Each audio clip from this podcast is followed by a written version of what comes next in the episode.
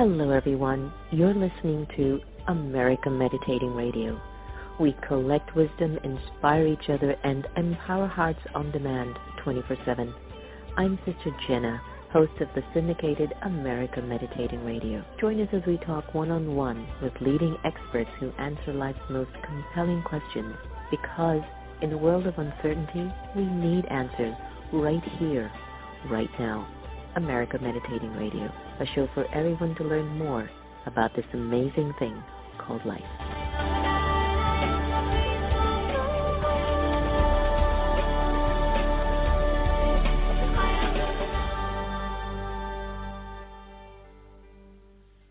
Hi everyone, welcome to the next normal in collaboration with America Meditating Radio. I'm your host, Sister Jenna. I don't know what it is, but there's something in the air. Just the other day, yesterday, I had three students that were all rushed into the emergency room. One was in Europe, one was in DC, another one was over here. And it was weird because that weekend I was in silence. And I wondered how, you know, when you go into silence, stuff from down below just comes up to the surface. And for me, it always brings new realizations. But I was very surprised at all the factors that were swirling around me and as much as I wanted to stay in my introspection, in my cocoon, there were situations that were bigger than my desire to stay in silence and then I had to be of service outside of myself. And so things are changing and things are moving rapidly. But even in the world of corporate, to what extent has corporate really began to understand the deeper part of ourselves? How do we find joy going into work and being productive employees or citizens of a company, a city, a state, even a family. Situations are coming in the way that they're punching you up. Stuff's hitting your heart. You're getting distracted by your ultimate purpose or goal. And before you know it, you lost sight as to, hey, why am I here? What's my purpose really? We might need a little bit more Zen. Today I've got a really special guest on because many of us would agree that today's business environment requires a new kind of leader, one with empathy and flexibility. But how? How do you bring this sort of clarity and vision to your business?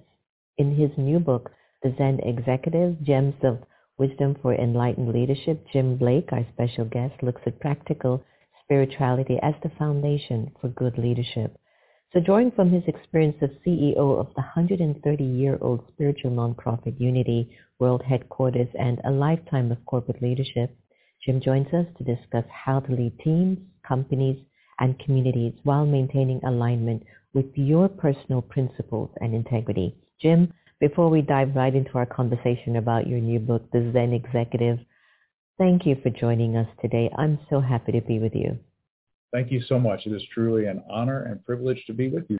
Well, tell us a little bit about the Unity and its mission because some people might not know about it. We've got a very close friend with Unity, Reverend Sylvia Sumter, so I know a lot about it. And if I wasn't a Brahma Kumaris, I would become a Unity member.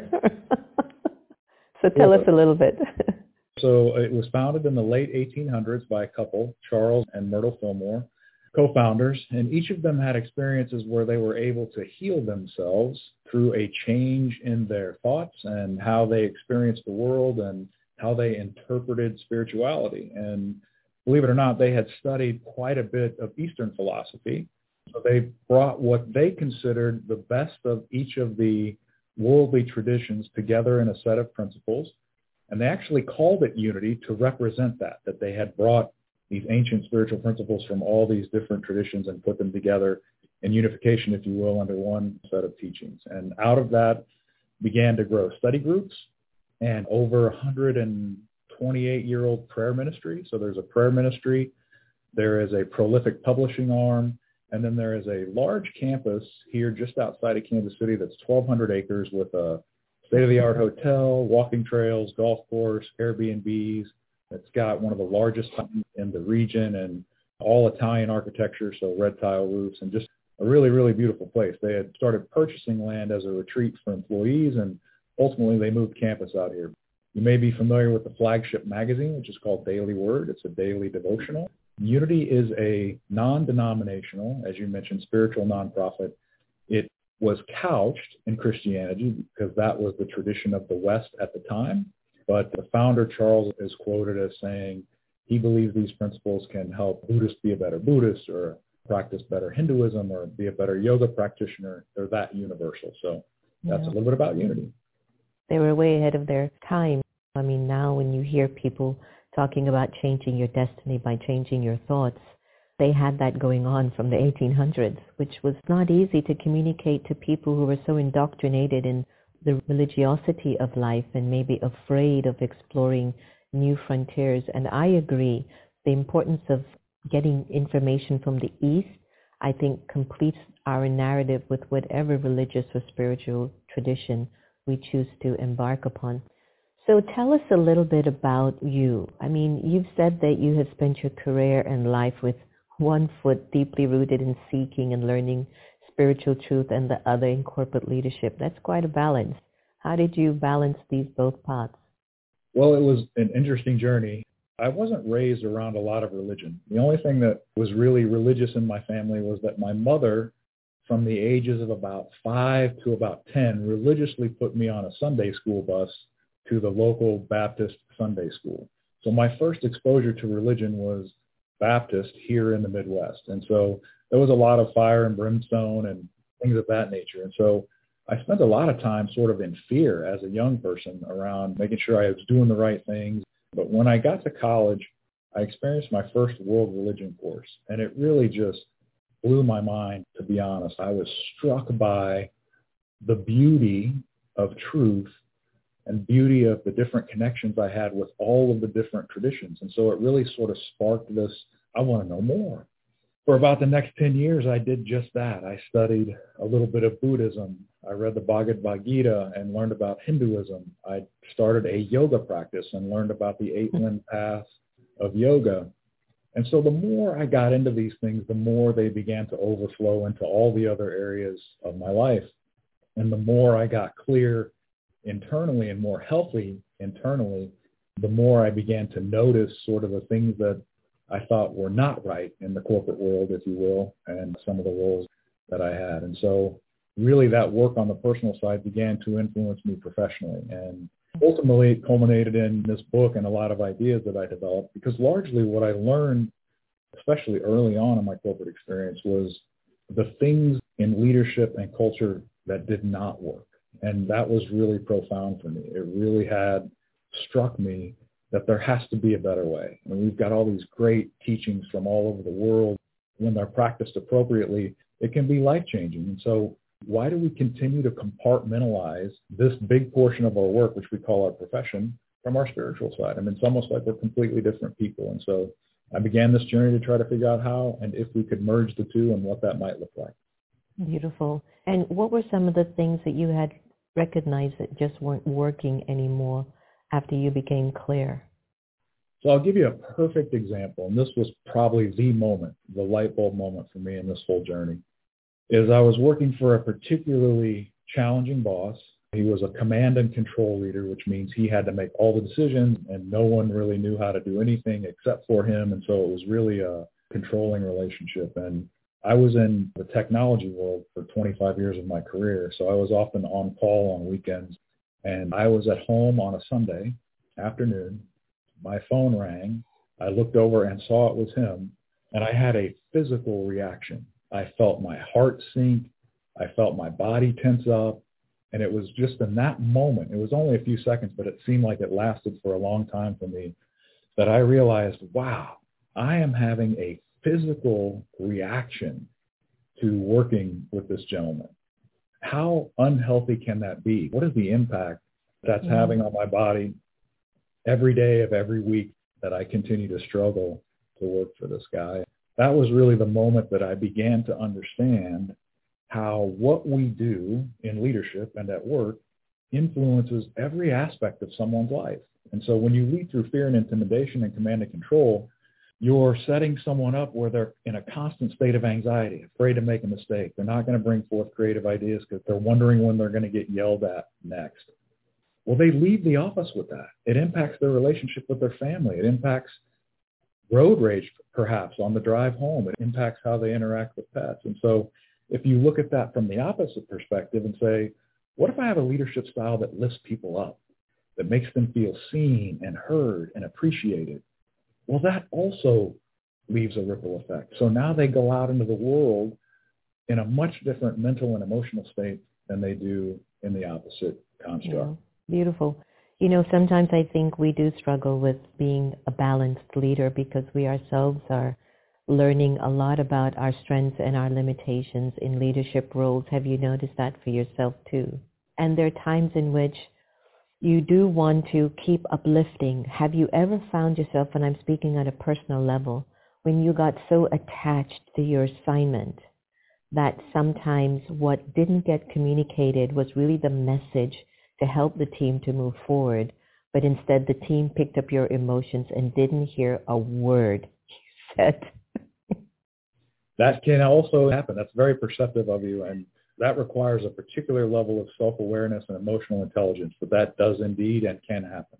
So describe for us what a Zen executive actually looks like. What are the qualities? I will allude back to some of the things I said. I think it's someone who has the self-awareness and emotional intelligence to really understand how they impact the lives of those that are on their team and can lead comfortably and competently with empathy and compassion and an understanding that we're all in this thing called life. We're all going to have painful and difficult circumstances. And when you can be supportive and compassionate and hold people up during those times, doesn't mean you don't hold people accountable. You still hold people accountable, but you can do it without yelling and screaming. You do it in a compassionate and professional way and with courtesy. So I think someone who really understands the impact that they can have by creating the environment that I talked about earlier, when it's uplifting and supportive, the data will tell you that when people feel that way, they are far more productive than when they are operating under an aura of fear and intimidation. Want engagement? If you treat people that way, they're automatically engaged because they feel like they're working for an organization that values them. So they're automatically engaged. And so I think that's the gist of it. Nice comments. So your book, it includes quite a bit about self-care from exercise and sleep to meditation. We don't usually see that in a business book. So why was it important for a leader to practice self-care? For some of the same reasons. And it's a disconnect that to me now seems logical, and I'm surprised I didn't connect it earlier and some of the rest of us didn't connect it earlier. But I like to use the example of a professional athlete. For a professional athlete to perform at their peak, they do all of these things. They have chefs, they do training, they have supplements, they really take care of themselves. So at the moment where they have to perform, they can be at peak performance. Well, the same can hold true for us and should just by doing the basics that you mentioned, sleep and hydration and the right food and a little bit of exercise and even finding some sort of spiritual practice puts us in a position to react and respond to the world far better than if we're sleep deprived in an unhealthy state from a body perspective, stressed out and anxious. You see where I'm going here? So then we start to make decisions out of an emotional state or an unhealthy state where we're not centered we sort of take that for granted in our world where we think working 70 hours is better when it's not. You're not going to make your best decisions after about 36 to 40 hours. If you are not in a healthy emotional state, you're probably not going to make your best decisions. I think we've all made decisions out of emotion that we can look back and say, I somewhat regret that. And so self-care is so important in terms of getting yourself to a place where you're physically, spiritually, and emotionally content where you don't feel like you're missing anything, that your cup is full. You cannot pour from an empty cup, whether that's your own work or as a leader. And so well rested you are, the more balanced you are in terms of work-life balance, actually the greater leader you're going to be and the more productive you're going to be. I love when you were saying that you don't know why it even took you so long. I had the same thought this morning where I was having these realizations and I was like, what made you take so long to get that? So some of the self-care that you've written about in the book, physical and some is of the inner work, but many people have had bosses who weren't terribly self-reflective. What kind of inner work do you suggest for these leaders?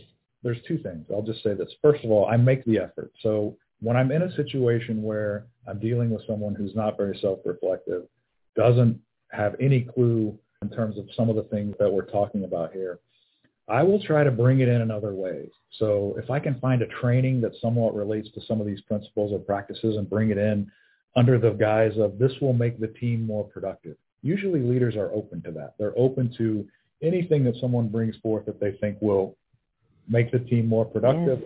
You can speak it in that way. Book clubs, same sort of thing. But I will also say there comes a time where, at least for me, for instance, once you awaken to the fact that this is an unhealthy place for you to be and you've done everything you can to try to maneuver it in a way to see some things change and it doesn't, you may have to really consider, is this the right place for me? That's a hard one sometimes because you build relationships over the years and you came in because the mission really spoke to your core. And sometimes it's not really the whole organization. It's just one or two people. And I would question, are these two people or this person worth such a big decision in your life? And I think many leaders are sometimes not able to discern that, or even some employees are not able to discern that this is maybe just one or two people, but I can make this much more of a better organization or mission by putting the best of myself. And then that will take care of me as an employer. Yeah, that's a whole other conversation there. That's a really, really great point. In addition to making those sorts of suggestions, you can just model.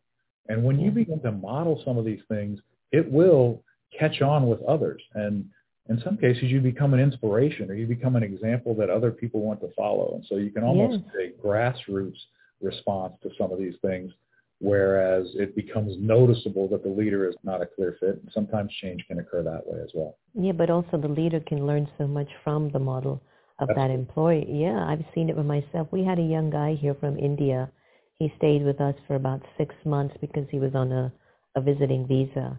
And the memorial that he has left behind, still we're reaping the fruits of that. I mean, everything he touched just worked.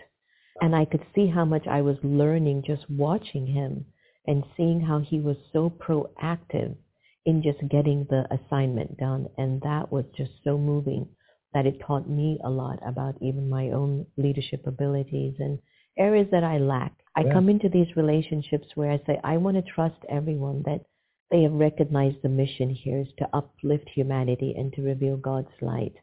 And so that's just there, you know. So sometimes you forget that, well, not everybody will see that. So what can I do to contribute? And what do I need to do to uplift my role as a leader? And that's sometimes a hard one because you have to discern between the role, the ego, the truth, the gifts, the specialities, and also the surrender. Very well put.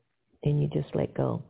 So you say that the leader's self-care, both in and out, affects everyone else in the organization. You've mentioned that. And I see that. I see where if you're bringing to work your issues, it messes up everyone.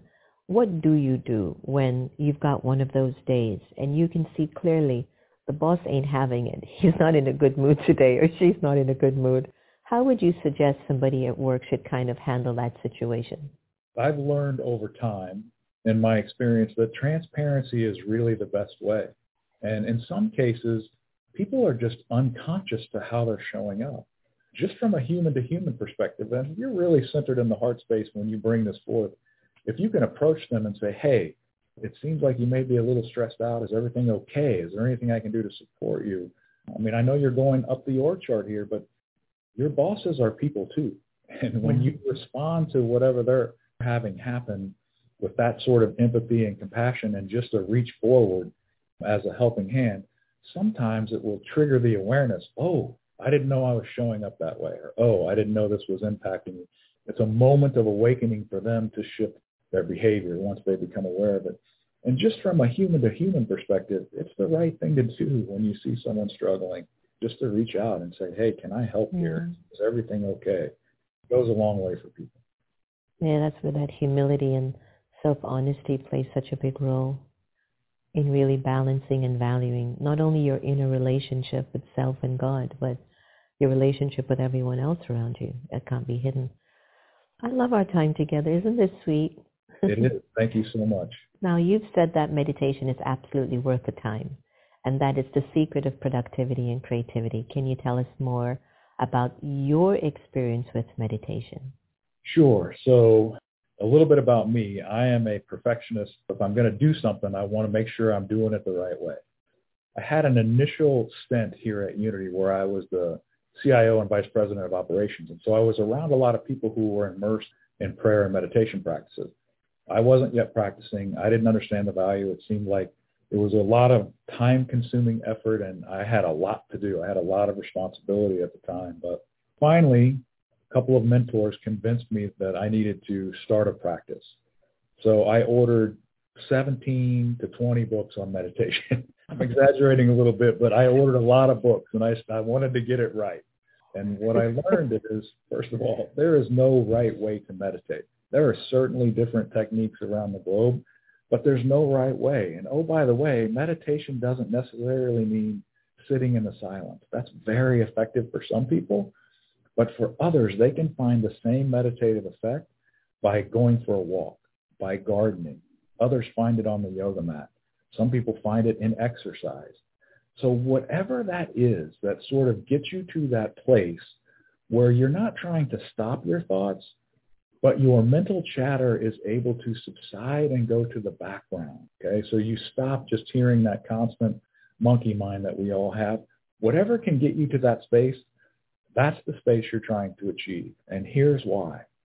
When we are constantly living in our thoughts and thought patterns about the past, about the future, about what we're going to do next, about whether or not the shirt looks good on me or about what Bill said to me last night, you're not present to the moment and you're not creating any space for anything new. So you're completely occupying the mind and spirit. But when you can get to a place where you can find some sort of stillness, whatever that practice looks like, and create an opening where that chatter sort of goes to the background, now you've created a space. And it's in this space is where inspiration can come, new ideas can come. You've created an opening. All I can tell you is that's the part that is the most powerful and the most magical because you'll have an increased frequency in aha moments and in inspiration and guidance, and not just in the moment that you're meditating. They start to begin to show up more frequently in your day-to-day activities because you've created some space where you've quieted the mind and opened yourself up to the inspiration and inherent intelligence of the universe. And those ideas and inspirations then begin to contribute to make you more productive and more successful in everything you're trying to do. Does that make sense? It does because in my teachings of Raja Yoga meditation by the Brahma Kumaris, I've realized that the whole focus of its effort and its mission is to unearth those deep-rooted karmic experiences that are holding the soul back, those stories, those emotions, those experiences. But then if you can open them up, release them, let them go and find some space in you, you can do a lot more. But when you keep hoarding these emotions, you're like, oh God, another day. Uh, what more is there to do? And then you blame the whole world for things not working out for you. Or you make a million excuses and all of that says, I'm so heavy with the burden of my own choices. Please help me. But you know, there was something that I loved about the book where you actually talk about a mission statement. So what's the significance of a mission statement? I mean, is it the same as setting an intention? It is indeed, but you're setting it at a collective level. And so this is a little bit about one of those sort of where corporate best practices and some spiritual tools and resources intersect. Lots of us have worked at organizations where they have a mission statement and it's 46 sentences long and we can't really remember it and we read it when we first get there and then it goes and sits on a shelf. And I argue that organizations have an opportunity to create a short, compelling, motivating, and inspirational mission statement. If you can really connect with the organization's why and why they're there and create it in the form of a short and memorable mission statement, it changes everything because what happens is now you've got something that's bigger than all of us as individuals that we can all get underneath and get behind. And secondly, it's a collective affirmation. So if you're familiar with the practice of affirmation, Affirmations are tools that we use to sort of change two things. It stops a flow of mental chatter that may not be healthy for us, so we can use an affirmation to sort of change that and affirm something better for ourselves. Or when we're trying to change something in our belief about ourselves, we can use affirmations to sort of change that. So when you have an affirmative mission statement, now you have the energy of not only yourself, but everyone in your organization is moving in the direction of this affirmation. So energetically, now you're all moving in the same direction. And if you make it compelling enough, you can use it as a touchstone. You can use it as a touchstone for the decisions you make. So if you're going to make a big decision about a new investment opportunity or a new line of business, you can go back to that mission statement and say, does this really align with what we're trying to do in the world? And so it becomes your touchstone or your guiding light in terms of direction as well as sort of the inspirational force behind you and all those that you serve with. I love that. We have this touchstone phrase, when I change, the world changes. And I keep thinking of that, that it's so true. That's why I study the spiritual practice that I do. I want the world to be better. And if I don't get better, how is this world going to be better? If you don't get better, there's no hope for our humanity. Just look at the direction it's going down. And you just realize I've got to change my ways. I've got to change things in me. Not that it's bad, but it can be better. Do you know what I mean? I do, a hundred percent. And when you change those things in yourself, you also then change the way you see the world and you yeah. change the way you respond to the world. And so if you're a generally negative person, you notice that, you begin to change it. Now all of a sudden you stop seeing all the negative things and all of a sudden you have an awareness of the positive things that are happening around you. And so it's also a perspective shifting experience as well, I think. I'm smiling because I remembered a student that came many years ago to the positive thinking course and she followed a friend of hers and one of the comments she made was, you know, I'm just following my friend because I'm very positive. So by the time we were done giving the positive thinking course, it was a four-week course. The same girl came up and said, oh my God, I'm just so negative. I had no idea that I was so negative. so even when we're in our mode of negativity, we think we're being so positive and so right. But then if you look around at your life, if things aren't in order, it yeah. should be a sign you're not doing something right. There are some people, let's say, for example, someone who's interested in the practices that you lay out in the book, but it's not necessarily the boss. How do you suggest they introduce these perspectives into the organization? Well, I think you touched on it earlier. Mm-hmm. The primary path is to model it because when people see other successful people or other healthy people, they want to know, how are you doing that? How did you get there? What do you do? And so you have an opening and an opportunity then to share some of these teachings and principles and practices. But again, modeling is probably the primary way. Once there's an opening to maybe discuss or bring some other tools and resources to the table, you can do that. Let's talk about failure. In the book, you've got a section on failure and handling crisis. Is there a secret for that? Well, there's no secret for failure. What I'm encouraging people to do is change their perspective of failure. And I'm really grateful to Silicon Valley for this in the sort of early 2000s and forward. They helped break down this stigma of failure. For so long in Western culture, when you failed, you were then labeled a failure. And then people took that on. And I failed at this, and so I'm a failure. And there was this whole big derogatory thing around it. And coming from tech, I've spent my whole life innovating and automating, so finding new ways to do things. And when you're innovating and when you're willing to try new things, so instead of letting things become stagnant, grow old and constantly challenging, looking for constant improvement, you're constantly innovating. Well, not everything you innovate is going to succeed, but that does not mean you are a failure. It just means that that particular effort was not successful. And so when I talk about Silicon Valley, they had this whole sort of set of means and movement that erupted talking about fail fast, fail forward. And there were lots of books and business books written about it, saying if you're not failing, you're not innovating enough. And so that really helped sort of bring it to the forefront. And I just really want to lift that up and invite people to consider that what they're saying is really the way to approach failure. You're going to do, you're going to innovate. You're going to try some things that don't work.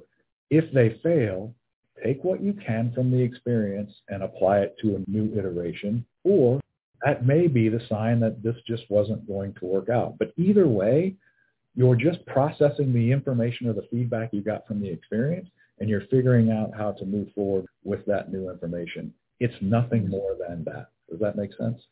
It does, you know, and I was thinking as you were talking, a few days ago I found myself saying, oh, I'm just a failure. I haven't been able to do this, do that, put in order. And then when I remembered putting my head on the pillar, I found myself saying, no, it's not that. You've been greatly successful. Everything you touch turns to gold just about. It's just it's not the time yet, maybe, for it to be the way that you're envisioning it. And there are certain tools that are still needed to nurture so that it can be on an automatic system of some sort. And it's so interesting the way that we define failure for me sometimes means it's just not time yet, but don't give up. It's saying you just need a little more investment here in this area. Have you ever felt that? Or did you just walk away completely from it? No. In fact, that is a really astute point because even in this role where I've come back to Unity and was charged with how do you modernize or innovate with a 130-year-old spiritual institution, some of the things we've done or are doing were not our ideas. They had been mm-hmm. tried before, but weren't successful. Well, why weren't they successful then? Well, like you said, we didn't have the right people in place. We didn't have the right infrastructure yeah. in place. And so now those things have aligned and they've created much more fertile ground for some of these ideas and things to take root. And I would say that happens more times than I think people realize is that something that failed here, if you can approach it again at a later time, nine times out of 10, it'll be successful because the circumstances have changed and there's been sort of a greater foundation, if you will, created for it to emerge. So that's a really, really great observation and one that I think people should take note of. So true. I love what you shared. So as we're getting close of our wonderful time together, tell me what's in Jim's future for maybe the next five years? What is he looking at for himself, the book, for Unity? Well, I'm very happy where I'm at right now in this role, and there's a lot of work still to be done. Much like you alluded to earlier, my work at Unity and my work around this book is all about helping people and helping the world just to be better. So any way I can do that, any way I can put forth these things that can help people have a more positive and productive experience of life, that's all I'm really about. And it's one of the reasons I'm here at Unity is because they have tools and resources that I think help people at a practical level. So none of the things that I talk about in the book are theoretical. It's very practical. It's things that you can do that will have an immediate impact on your experience. And with so much suffering in the world, everything from anxiety to addiction to illness, we're all, some of us are becoming caregivers unexpectedly, and we're all looking for ways to cope. And so organizations like Unity, many others, and many books out there, those things that can help people from a spiritual perspective navigate these challenges in a positive way, that's really what I'm about. So as long as I'm able to do that from this chair or from the content of the book, that's really what I think I'll be spending my time on for the foreseeable future. Leave it to the website where we can find more information about you and your work. Sure. So I am jimblake.com is really focused on the book and what's in the book. And so you can get a really good feel for what it's all about. Unity.org has a lot of the spiritual tools and resources that I talk about that can help us deal with some of life's day-to-day challenges. And of course, you can also get the book on Amazon if you're subscribed there. Well, Jim, it's been great. Thank you so much. Thank you. Well, we've gotten a lot of jewels, treasures that we can use for not only in the workplace, but even after. Nowadays, the journey is becoming so real for many of us. And there's something that Jim kept saying again and again. You know, if you're really doing the work on the inside, things can unfold for you in beautiful ways. And many of us might not be focused more on that interior work on the self because everything is so external and it's just so much easier to see everything from the outside and determine your narrative from that. But it's not true. It's time for our Zen. It's time for us to look at a better balance of our inner and outer dimension and begin to bring that into the workplace, into our families, into our communities, into our environment. And I am so certain we'll create a golden aged world, a world where people just won't hurt one another. So thank you so much for joining us today. And remember, no one can take away your happiness unless you give them permission. And I suspect that if we really dive deep inside, we might discover that we're really here to love each other the same. Take care, be well, and I'll see you again real soon. When I was asked by Sacred Stories Publishing to write a book on mystical divine experiences, initially I said no, those are too private. But then when they came back again to urge me to do it, I said, why not?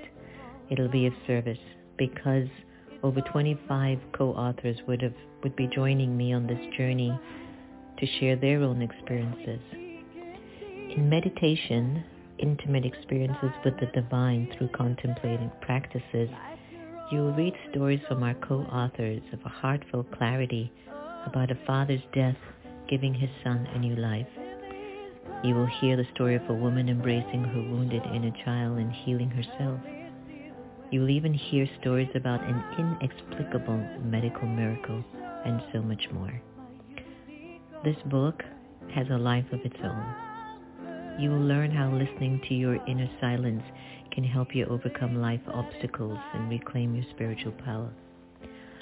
I hope that you'll be able to dive deep into this and maybe even explore your own mystical and divine experiences for your life to change, for your life to become one that is completely full and rich of everything good. Enjoy, and thank you for looking into meditation, intimate experiences with the divine through contemplative practices.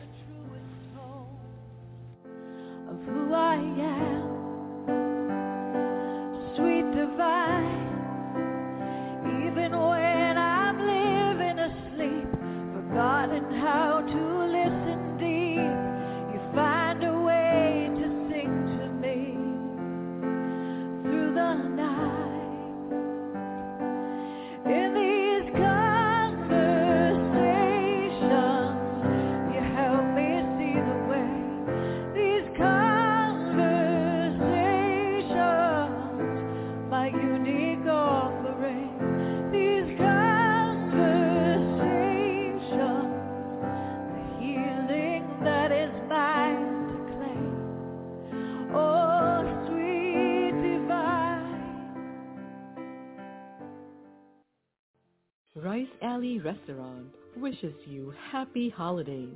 Located at 6838 Piedmont in Gainesville, Virginia.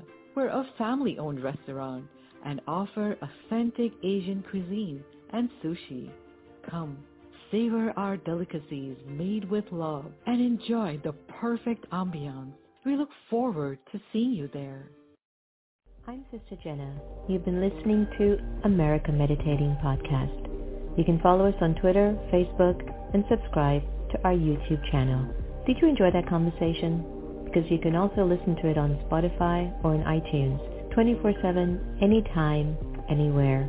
I do trust we all have inner power to become our very best. When we listen with curiosity to learn more, we grow. So thanks so much for tuning in, and do be easy on yourself. Take care.